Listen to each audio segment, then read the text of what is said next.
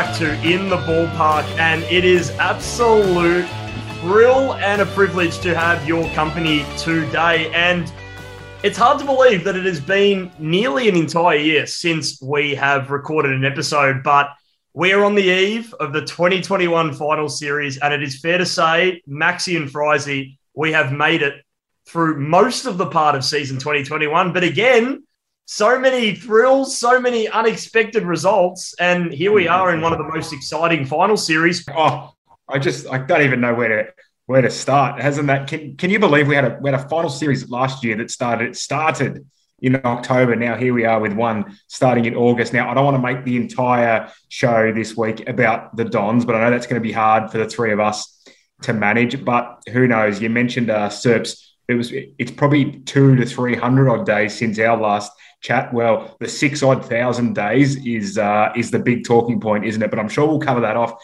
gents. It is a thrill to be back, and uh, looks like four cracking games ahead of us this weekend. There's a lot going on, isn't there, Seb? Since the last time we spoke, I think as the Bombers, we were the laughing stock of the competition, and all of a sudden, it's Carlton's turn. And with today, I think it was probably the most least shocking coaching sacking of probably one of the ones that I can remember at least. But yeah, a lot's changed since last time we spoke.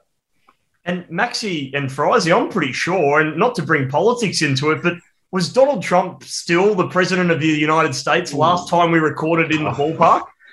I think I think a lot of things have changed since the last time we spoke. Unfortunately, COVID is still around, and hence why, gentlemen, we are having two finals in Tasmania. Now, Tasmania still don't have an AFL team, but they look a little bit closer to getting one. But how strange is it that potentially Essendon could win their first final since 2004, 6,000, however many days you said, Frizy, and it won't even be in Victoria. It'll be in Tasmania. Guys, I know it sounds a bit selfish, but you almost want us to be there to see it, but it's a bloody long swim.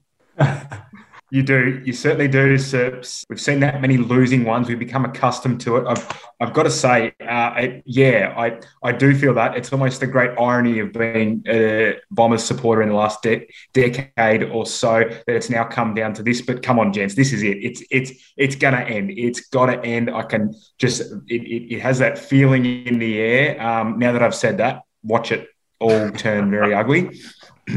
I must say as well, gents, it is you know, and as as we know, and I'm sure the entire football world knows. I mean, there's a there's a Facebook and a Twitter page um, for it. For goodness sake, 2004, as you mentioned. I just want to shout out, it is a huge week to slightly go off topic, a huge week for Australian Test captain Tim Paine, his beloved team playing a final in his uh, home state. I mean, the, the last time that, uh, of course, the Dons won one, the guy hadn't even um, played a first class game of cricket. I mean, for goodness sake, the iPhone hadn't even been invented. So there you go. Again, as as I said at the top, I'd, I'd hate for us to um, consume this all with uh, Essendon related content, but gee, it's it's sort of hard not to, isn't it? It is an enormous weekend. I saw there's a um, it was like, do you know those last two minute clips at the AFL post? They uploaded one of those of the Demons game that we won today, and there was on the like on the outside of the boundary advertising, there was Crazy Johns, and I was like, Jesus Christ, it is a long time.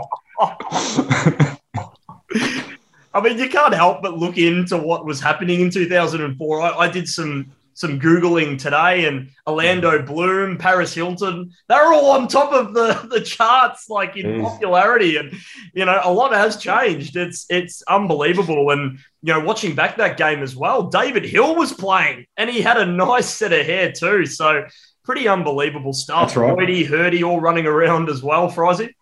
Uh, that's right. Look to to illustrate it even more, gents. Um, even though you know it's already well known, but uh, it, it, it was pre you know the the renovation works getting done at the MCG. I think, which even just the thought of that is yeah astounding. Here we are, uh, you know, three three guys in our mid twenties that were probably seven or eight years old at that point. So there you go. I've got to say, gents, as well about the Bombers this season. Two and six, looking pretty shaky game plan maybe not quite there. And it's an enormous turnaround from where we were last season, where there was nearly a mass exodus happening. And I think a lot of us had our hearts in our mouth this season about the re signing of several key bombers, including Zach Merrett, who has been touted as a captain on multiple occasions for the club. And despite all of the confusion and all the craziness that was 2020 for the, the Bombers, and a lot of people expected us to finish bottom four. It's incredible that with one game to go in round 23, there we are already securing our final spot due to St Kilda beating Fremantle. So going into that final game against Collingwood, we didn't necessarily have to win it. And a lot of times we've had to come from behind in a lot of our seasons. 2019 is a good example of it, a recent example of it. This season, I tell you what, we really got it right in the second half of the season, didn't we, gents? Feels it feels like to me that the last few times that we've played finals, it's been that we've just limped into finals. Whereas throughout this entire year, but recently as well, it sort of felt like this is a different Essendon. I know we've obviously got a new coach, but it sort of feels like a different culture amongst the players as well. And like we usually get nervous, and I'm sure I'll be nervous on the day, but I'm actually looking forward playing the Bulldogs, and I'm sure some of that is because we beat them only a few weeks ago, and you know whether or not playing in Tasmania will have an have, have an impact, and I'm sure the Bulldogs aren't going to play as poorly as what they did. And I, I think it was the third quarter where they had probably five or six shots where they should have really kicked them. Mm-hmm. Like there was a patch of like five minutes in that third quarter going into three quarter time where there was probably I think Josh Bruce missed like two or three goals from like five meters out. So I'm sure we won't get and Peter Wright kicked seven goals, which is as much as I love him, I don't think he'll kick seven goals this week. But we're going into form, and I'm looking forward to it.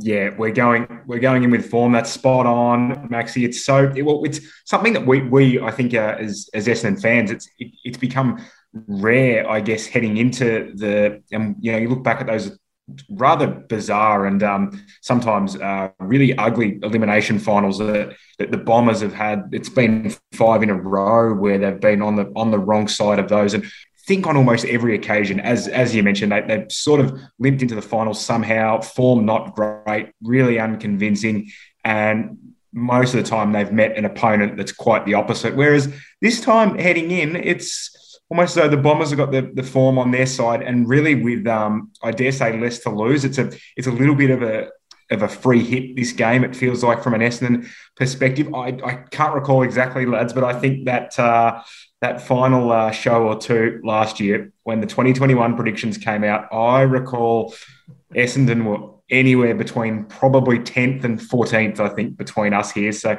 uh, the the mere thought of them making the eight then was was was unheard of completely.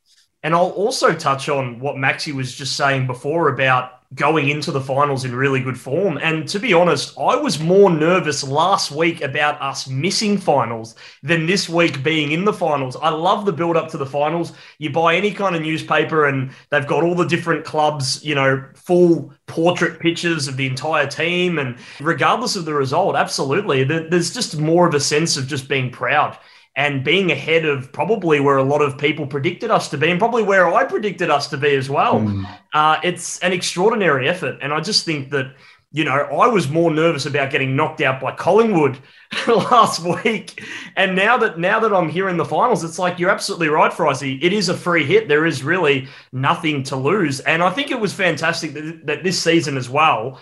There's just been so many defining moments for the club where you could just you could almost put your finger on it and say that was the turning point. And to have multiple turning points in one season, it, it does make you proud to be a supporter again. Did, guys, did, did any stand out for you as the sort of the, the turning point moment in season 2021 for the Dons? I think when we've do you remember that Port Adelaide game? I think it was round two. We just come off the we've just come off the, losing to Hawthorn by a point after we had that insane, I think it was the second quarter of round one, where I think we, we kicked something crazy like 10 goals or something. And then the next, very next quarter, Hawthorn kicked like eight goals in a row or something. And we just thought, oh, this is, we thought it was a new Essendon, but just in that 30 minutes where Hawthorn kicked all those goals, we just thought this is the exact same Essendon. And then the next week we go over to Port Adelaide and we get thumped. I can't even remember. It must have been 10 goals or something. And Jye Caldwell does his hamstring or something and Dylan Shiel gets injured. Um, Sam Draper also gets injured, and you just think, Jesus Christ, we're in for a terrible year. And the very next week, we end up beating St. Kilda, but I think it was like 75 points. Mm-hmm. And you think, gee, something's going on here. So that's the one that stands out to me. But I know you said you were nervous about losing to Collingwood and Gold Coast. But when you think about our backline this season, it's if I told you last year that our backline was going to be Jayden Laverde, uh, Jimmy Stewart, and Nick Hind, like you wouldn't have picked it. But going into the last two weeks, like you've got trust in our backline, and I actually wasn't that nervous because I looked at the Collingwood team and I looked at the Gold Coast team, and you just think these teams aren't going to be able to score against us. I think we kept Collingwood to 60 points and Gold Coast to what was it, 40 points or 50 points. It's just like this yeah. isn't a fluky Essendon team like we were under John, um, John Worsfold. There's actually a team built on a fair bit of substance. So yeah, I think, and it's built ever from that St Kilda game. I know we lost games after that, but ever since that St Kilda game, you just thought, no, this is a, this actually is a different team to the one that was coached under John Worsfold. To pinpoint games, that was definitely one. I think that that mid-season um, sort of come from behind win over in the West to take down the Eagles, I thought that was pretty impressive. It seemed like that one really um, just brought the whole group of them together and perhaps increased the supporters' belief thereafter. Again, as you mentioned, there was that little mid-season sort of speed hump, if you like, they hit for a few weeks thereafter. Um, but even that, even that win, because obviously, and another little thing that sort of goes Essendon's way heading into the the weekend, whether or not it has, um, you know, a, a, an effect on their state of mind, who knows? But they're obviously one from one down there in Tassie this year. That that game where they just hung on to. Um, to grind out that that win over the Hawks. And even then, you sort of think, okay, not the strongest opposition at the moment, but it was sort of perhaps a 50 50 game that um, they're able to edge in front and win down there in front of it. Might I add, what was a, a hugely pro Essendon crowd down there that Sunday. And uh, you'd be hoping for much of the same this weekend. Uh, again, still can't believe it, boys, that we've got a, a, final series starting in August. All I'll say to that is the last time that even happened was 2000, funnily enough. Unbelievable, Frizy. You have dug into the record books. Wow. Maxi, what you said about the backline is so true. And I think Devon Smith summarized it perfectly in his post game interview in round 23. He said, it is a backline full of misfits. You know, most of these players were initially found in the forward line or found in very suspect positions on the field, thinking that's where they're meant to play. But, you know, you look back at their record, and a lot of those players did play, you know, underage football in those positions. But it's taken until a coach like Truck to say, gee, you've got some real natural talent in those positions, play a role. And guess what? We're getting results. And I think it's a very role playing driven club now. You know, it's it's no longer left down to the individual's brilliance it's now left down to pretty much the whole side to play their role and see how well they can play. I mean, gosh, guys, you'd, you'd be struggling to, to think of the number one improver at Essendon. There's there's several, honestly, and you could make a case for all of them. Very strong cases for all of them. It's just been a, a great all round performance for everyone, and three All Australian squad selections as well for the Bombers, which we haven't had for quite a while, gents. Yeah, I think the last time we had three was would have been 2017 when we had that decent year. I think it was Daniher, Hurley, and Merrick from from memory. But um, yeah, Jakey String has obviously been in incredible form. He's probably the informed player of the competition, just about. Considering, I think Bont was probably up until that sort of period where um, where Jakey Stringer took off, and was, I think it was that Hawthorn game that Fries was just mentioning where he kicked something. I think kicked four or five goals, or but he's just been consistent. Like everyone was saying um, before he signed that contract that he'll get his contract and then he'll go to the old Jack.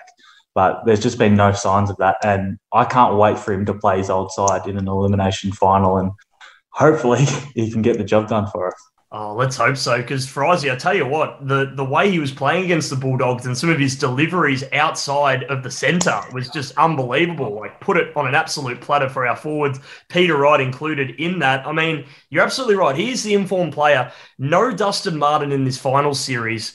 The big question that's been asked all week is: Is he Dustin Martin? Is he the next Dustin Martin? Is he the next big finals performer? Yes, we would have obviously liked to be in the top four, so give him more chances to play. But at the same time, Ben Rutten has been at a club where he's seen Dustin Martin live and coached him. So clearly, they've made a game style that is based around you know, really strengthening what Jake Stringer can do and really pinpointing his brilliant things that he's able to do on the field. And Isaac, I've got to say, he is one of the most exciting players coming into the final series. Well said, Seb. I, I tell you what, the the remarkable, um, I suppose, improvement in, in consistency as well. There, it, it just adds another uh, dimension to to Essendon that sort of obviously wasn't there beforehand. And from an opponent perspective, you know, you'd hate to you'd hate to come up against it in a final series as well. I know that 2016 feels like a long, long time ago. You think back five years, even then, he was pretty instrumental in that Bulldogs final series. It was only about his third or fourth season, I think, then certainly wasn't overawed one bit by the stage. So he's one of not many players uh, in Essendon's camp that have sort of been there, done that when it comes to finals. So uh, incredible. Just on that, I will say the I think the optimism is certainly warranted from a Bombers perspective. I mean, hey, I'm I'm no different. I do think, despite their really patchy, uh, uncertain form coming in, the, the first half, especially of the season, showed us how electric the Bulldogs can be. I'm sure we'll see a, a different version of them come out this week, perhaps compared to, say, the last month or so. Yeah, we definitely won't be taking them lightly, considering they pretty much were on the top of the ladder for the entire season. And it was just those last three to four rounds where they really started struggling and shot themselves in the foot ultimately. And again, the Bulldogs have an elimination final, which they would be sweating over hugely. So it's just makes their task to win another elusive premiership that little bit harder. We are going to get into the other results, gentlemen, because Believe it or not, Essendon aren't the only team that are in the final series, but just finally on the Bombers, what for you guys has been one of the most unexpected things or unexpected players that you've seen from Essendon this year, other than just their incredible surge into the top eight? I'll probably start with Jayden Laverde. I was struggling to think if he was going to get a game this season, especially playing in the back line. So he's probably, in terms of improvement, I think you could say Darcy Parish's ceiling is probably the most improved. But if you take players from, say, what they were out of 10, Darcy Parish is probably maybe a six or a seven, and he's gone to an eight or a nine.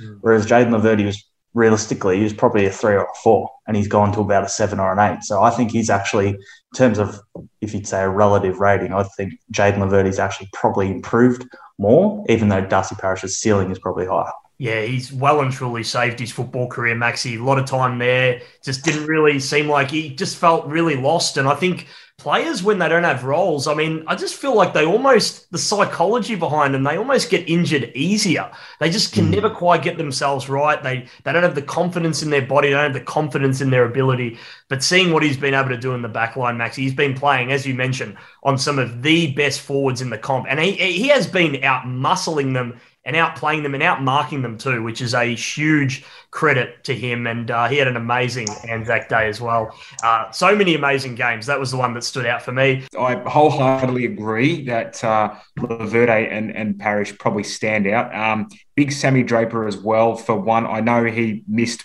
probably more footing than he played in the end, but um, he's taken to AFL level just – seamlessly. Um, and of course, the other one that we mentioned a little earlier in uh, in James Stewart. I mean, there's there's two guys there, being Laverde and Stewart, who sort of become the um, almost the the cornerstone of that Essendon backline. Whereas 12 months ago, you're looking at two careers there that were completely at the crossroads. No idea how long potentially left, sort of thing. And look, I dare say as well, come at a particularly appropriate time with the uh, Cale Hooker and Paddy Ambrose retirements. And if anything, that patched up back line has become ultra reliable. Now, you, you couldn't have imagined the turnaround. Mason Redman's been outstanding as well. And considering that um, he was actually in the same draft as Parish and Francis. So that actually makes that draft look a lot better, considering both Parish and Redman have had outstanding years. And Francis in the last few weeks has actually looked pretty comfortable forward considering our backline, I thought it was sort of an interesting mix when he was actually playing in the backline because I thought we had a lot of third tall defenders. I thought Ridley, Francis, and Laverde are all size wise. I, in my eyes, they're kind of third talls. Be interesting next year when Hurley and potentially Zach Reid do come back, what that um, backline mix actually looks like. But Redman as well has been an, another standout in terms of lifting his rating from last year. And Maxi, the red dog, he kick a big ball from outside 60? Unbelievable. He did it easy last week. So sweet. Oh, He hit that sweet. He did like it looked like he was just it was just smooth. Like he wasn't trying to kick it, you know, sixty meters. It just did it smooth and it sailed over like five meters across the line. Just quickly on the team. So in for the Bulldogs, Scott, West, and Gardner. So from memory, Gardner's a tall defender. I think that's right. And we've named Caldwell in the extended squad. I know that's Sunday team. So whether or not he'll play or not, who knows? But it'll be interesting to see if they potentially, mm. because they've had Cox in the last few weeks as mini sub, but they haven't used him. So I'm just wondering if they actually, if they're going to put Caldwell at least in the squad, if they might choose to put him as the medical sub, or considering how flexible Cox is as a player. And I know he's played on the wing, but he could play any, anywhere. So just be interesting if they with Cox as the medi sub as they have the last few weeks, or they actually go with Caldwell. Been a long time uh, waiting there, but look, they've thrown him in for the heat of a final. So who knows if indeed he's in that starting lineup? Well, I'm sure you can uh, you can bet your life he'll be ready. Interesting as well, there, boys. Those team announcements do show us that uh, there's no sign of a return for Donald Tipping Woody, Mm. which uh, is probably something we didn't want to see in a final. But look, that's that's okay. We've got to pick um, the best available for the week, totally. And I noticed as well, guys, that it, so it looks as though the Bulldogs have not decided Steph to Martin. go for Steph Martin either. Yes. Lewis Young and Tim English will both be playing in the ruck. I think Sam Draper would just be licking his lips. he won't be getting too ahead of himself, but he'll be thinking, I think I'm going to have a fun day in Tasmania. I'm sort of thinking whether they just go with Lewis Young in the middle and they'll play Tim English forward, which, to be fair, he actually looks like a half decent forward to me. But you know, they've obviously they've drafted him as a as a ruckman and they've put a lot of time into him as a ruckman. So yeah, Big Sammy's got a big jobs. And considering last time that uh, we played, I think we kicked something crazy like ten goals from stoppages. So considering that they haven't picked Steph Martin, um, the Bulldogs are going to have a big job to stop us scoring out of the midfield. Can I say, boys, is uh, just going back to uh, to young Mace Redman for a moment. Is he going to tackle the life out of Bontempelli again this week? Because I tell you, if you thought it was intense five or six weeks ago, this is the first week of the finals. It's only going to be worse. I feel sorry for him. That that's one of the best tackles I've seen all Yeah. year, and I love the aggressiveness. And they go, "Oh, sorry, Mason, it's a little bit too aggressive. You're too much of a mongrel. You're no longer a red dog. You're a dingo." Certainly, guys, didn't Maxi Gawn withstand the pressure that was on the plate uh, on Saturday night? I, I tell you what, can I ask, fellas? I don't know how much of it you may have seen either live or thereafter, but there was a potentially uh, controversial, deliberate out of bounds, paid about 30 or 40 seconds before that ball went inside 50 to, to end up with Gawn. Not sure if you saw it, but it got me thinking, gee, I mean, player was penalised for for kicking forward in in a really sort of scrappy um, situation. Not not too sure about that. The one that I thought was just downright silliness from the Geelong player was a little bit after that was just to proceed to punch the ball about 20 rows back into the stands, which actually resulted in the 50 metre penalty to, to for the ball to end up with Gawn, which um, looking back, I, I can't recall the Cats player, I'm sorry, but gee, the conversation with Chris Scott afterwards, I can only imagine the nature of that. Would you have called Oh, that 50 metre penalty? I don't know about the yeah, it was very, very tight, wasn't it? I think it's probably fair enough. I mean, it was it was really sort of clumsy from the from the Cats player to do that. It's not uh, a great act for your team at the best of times, but to do it in that situation, goodness me, um, I I wouldn't have been able to look uh, Scotty in the eye after the game. Mm. It was definitely there. It's definitely 50 metre penalty, but sometimes umpires, you know, swallow the whistle in that scenario in the last few minutes. And considering the importance of that game, whoever won was going to be the minor premier. So, Mm. yeah, the umpire definitely got it right, but, you know, a few umpires would have, would have swallowed the whistle in that scenario. I can only imagine what his what his teammates and his coach might have said to him afterwards. You know, even just to just sort of pulled him aside and said, you know, young man, next time you might not want to do that. it was it was definitely a brain fade. It- it- you could tell he was frustrated with with Guthrie's kick, but come on, Brad Close, you got to be better than that, mate. While we're on the topic, gents, we are going to look at the road to glory, the road to the grand final.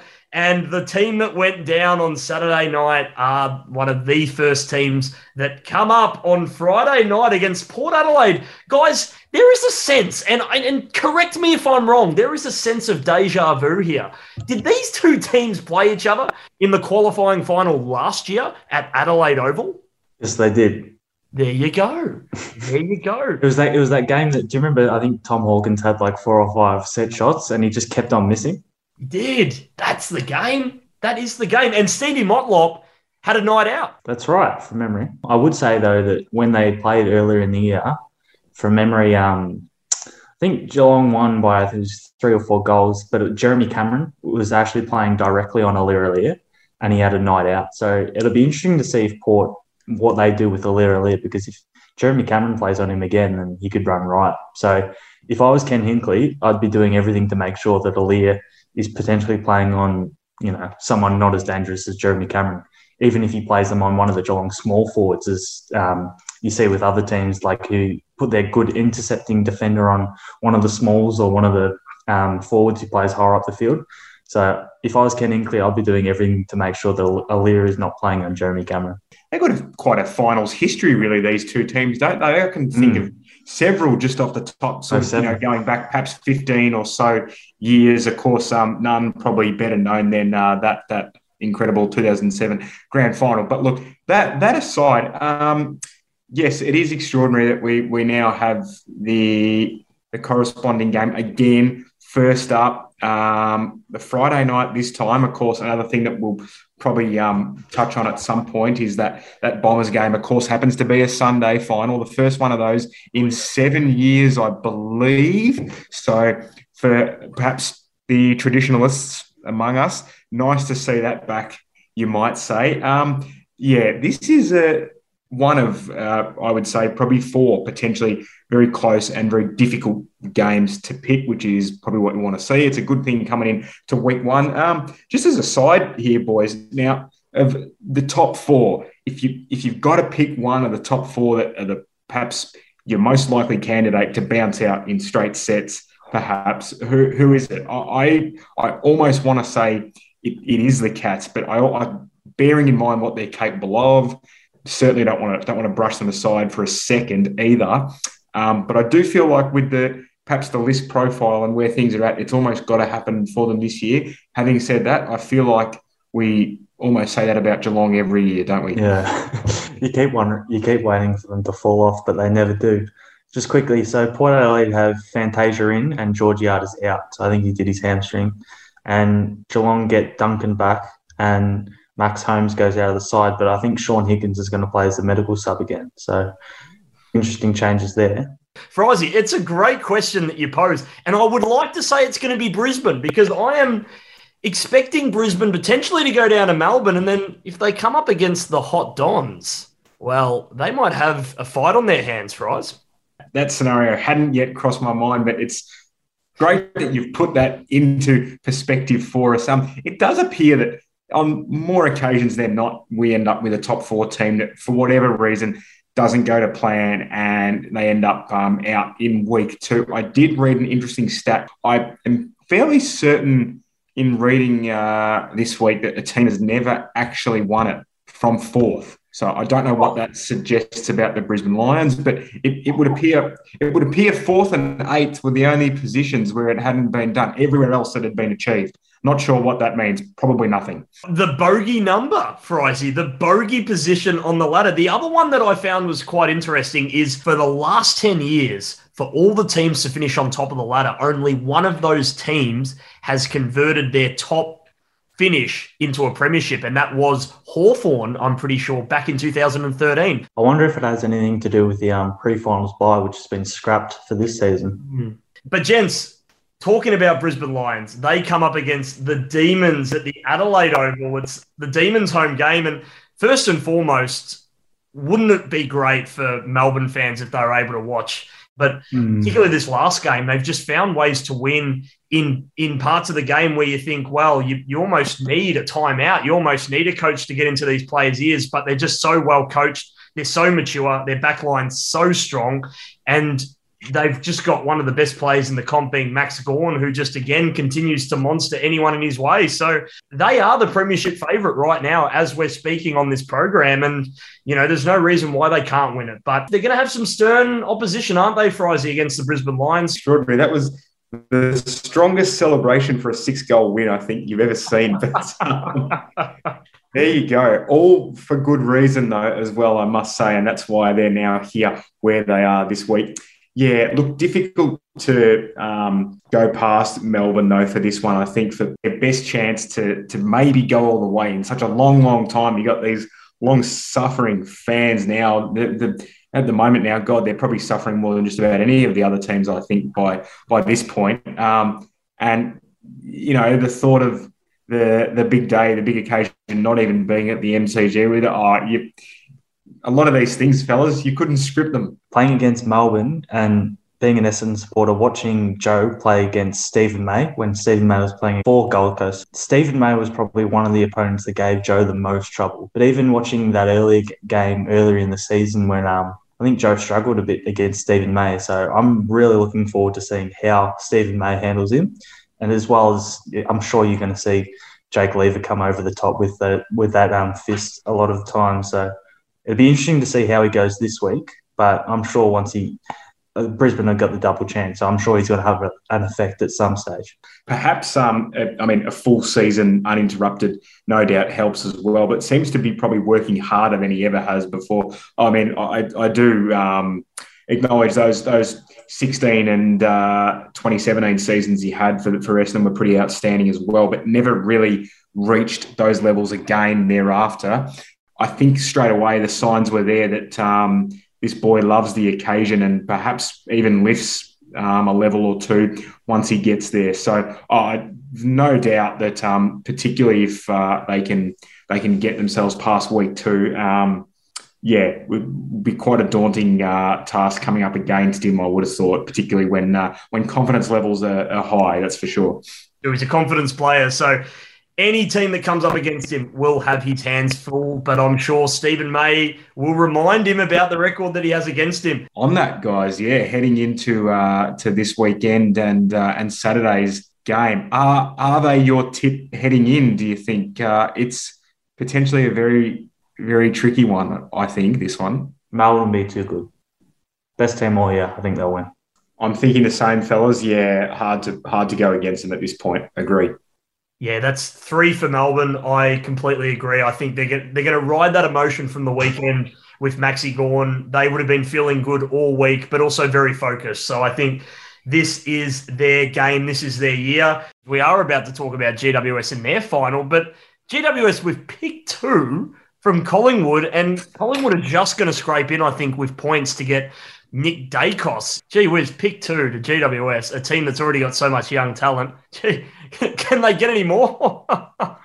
yeah, they struck gold there. It's, a, sort sort of the danger that can, can that can come with trading future picks. But um, yeah, I think Collingwood tried to rationalise that by saying that they had. I think they got four or five picks in the sort of teens, twenties, and thirties last last draft, and a few of their younger players have actually come on and for you know, to give some of our Collingwood uh, fans some hope. I actually do like some of the look of their younger players this year. But um, yeah, GWS have rotted them there with pick two. Flip side of that is you see just as many of them tend to walk out the door as those yeah. that come in. Um, probably and go to Collingwood for Aussie. that's that's right. It's it, it sort of appeared, um, yeah. Collingwood, Essendon, and, and, Carlton are kind of the destination clubs for giants that are uh, on the way out. It's very unusual, isn't it? It's hard to believe that Sydney absolutely came storming out of the gates and upset the reigning premiers, being Richmond. And the first team to beat the Sydney Swans when they were in incredible form was, in fact, the GWS Giants in the Battle of the Bridge. So clearly, gents, that rivalry continues. And this is the third time, in fact, that they're playing in the finals against each other. So they are really starting to create an incredible rivalry. Yeah, it's interesting. I think, as you said, this is the third time they're going to play a um, final against each other, and they've played twice this year already. I think the first time, as you said, to um, GWS beat Sydney. It was that Josh Kelly goal, the left foot snap. And then the second game that played was that game where I think it was two or three players of each side got kicked out of the game in the hour before the game um, because they went to that rugby game in Melbourne. So they've had two interesting clashes just on the ins and outs. Sydney lose Callum Mills, um, and I think Robbie Fox is out, but he's might be the um, medical sub as well as Campbell. Whereas GWS get um, Mumford and Toby Greene back. So both sides have beaten each other.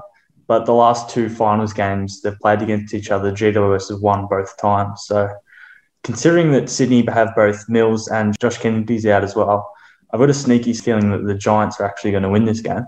Ooh, Matty. Wow. That, is a that's a big tip, but you're absolutely right. Those ins do suggest that the Giants, well, whenever they have Shane Mumford, big mummify in their team, they seem to win more often than not. Fries, are you in agreement with Maxi here? They can get this done. It's a not with a not with a great deal of certainty about the tip, but I, I they're my pick just in probably a close contest. Um, fully expecting four close games this week. In truth, if I look at it on the surface, but having said that, we know that doesn't always go the way, and this should be a ripper. I did see a couple of pieces during the week uh, mentioning that Mummy is uh, taking no prisoners this weekend. He's intending to go out with a with a bang, more or less. I think. Uh, as he so often does. We know the way that he plays, and I do think it lifts the confidence of that side. There's no doubt. Um, you just imagine, you know, yourself being being on that guy's uh, team. You'd probably walk a bit taller, I would have thought. So their absolute best this year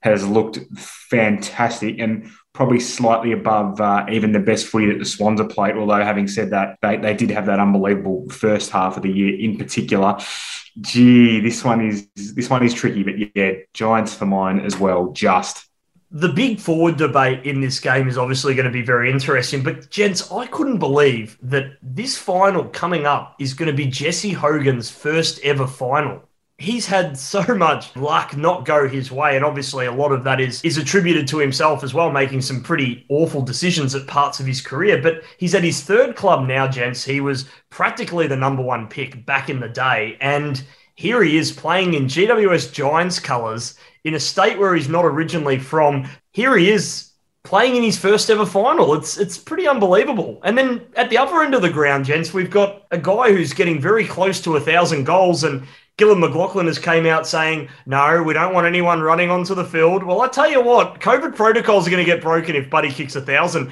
Who's winning out of these two key forwards in this game, gents? Sam Taylor actually has a pretty good record on Buddy in the, the last time they played. So I'm looking forward to seeing that battle. But as I said, Hogan, his first final, he's been at the wrong clubs at the wrong time. He was, I don't think he was at Melbourne in 2018 when they played that final series. He would have been in Fremantle that time. So generally throughout his career, he's been at the wrong place at the wrong time until now, where he's.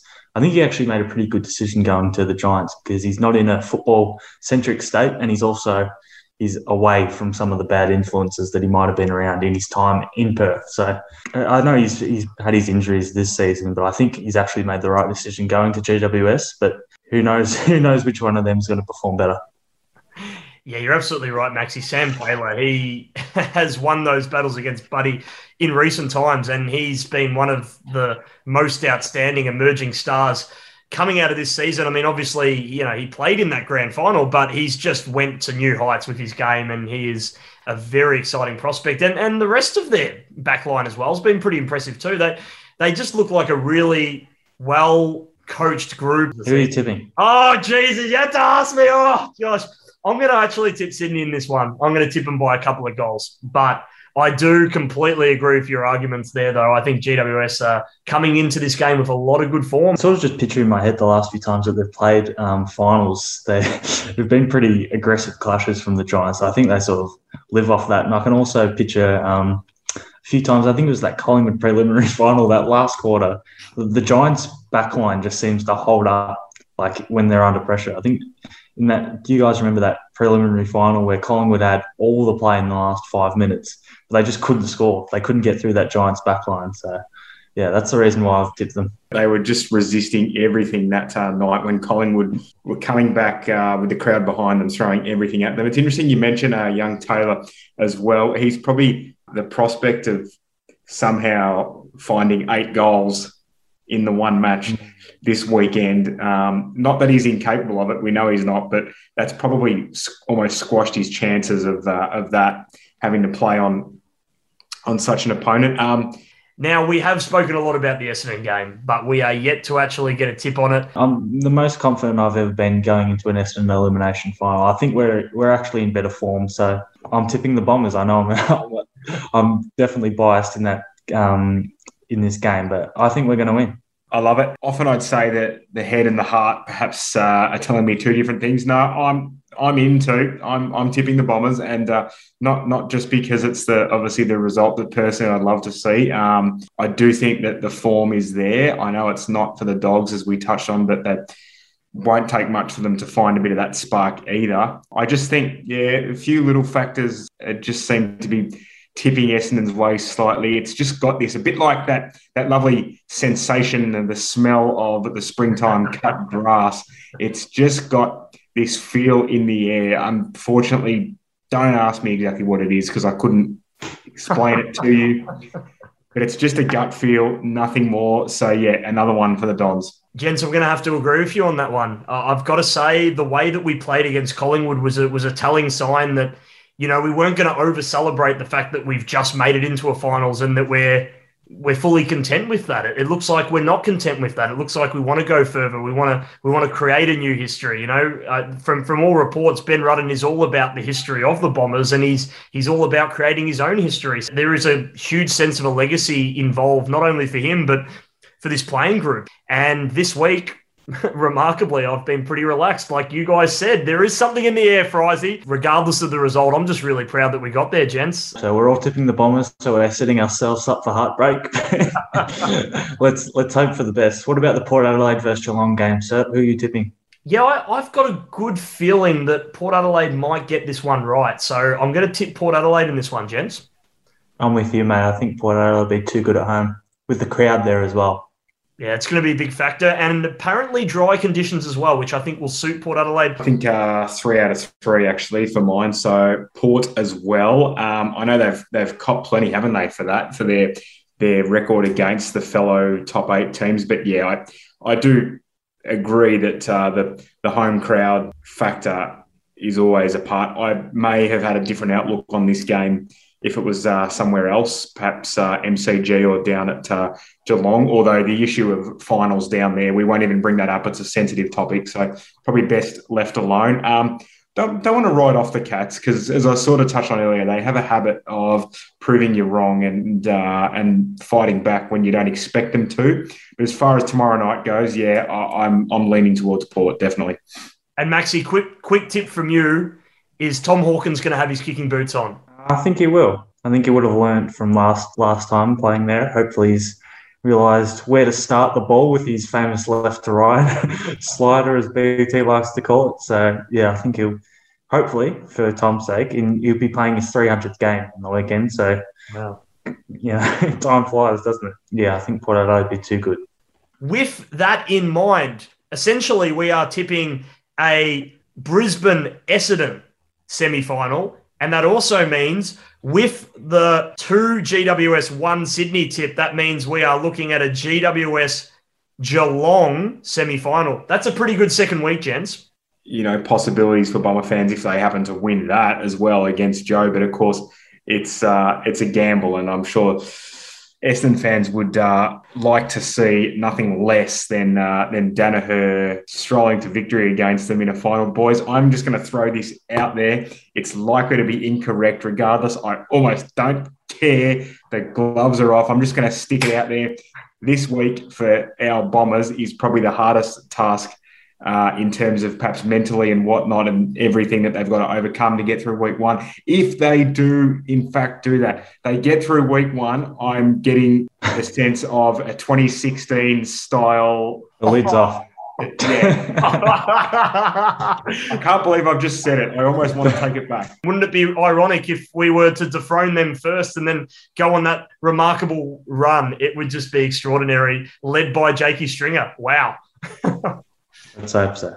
Let's hope so. We can only dream, gents. But I'm really excited for this weekend of footy. It's going to be great. How good is it to have the finals here, gents? Can't believe it's been nearly an entire year since we last filmed in the ballpark, but it's always a joy. It's always a privilege, gents, to have you here talking footy.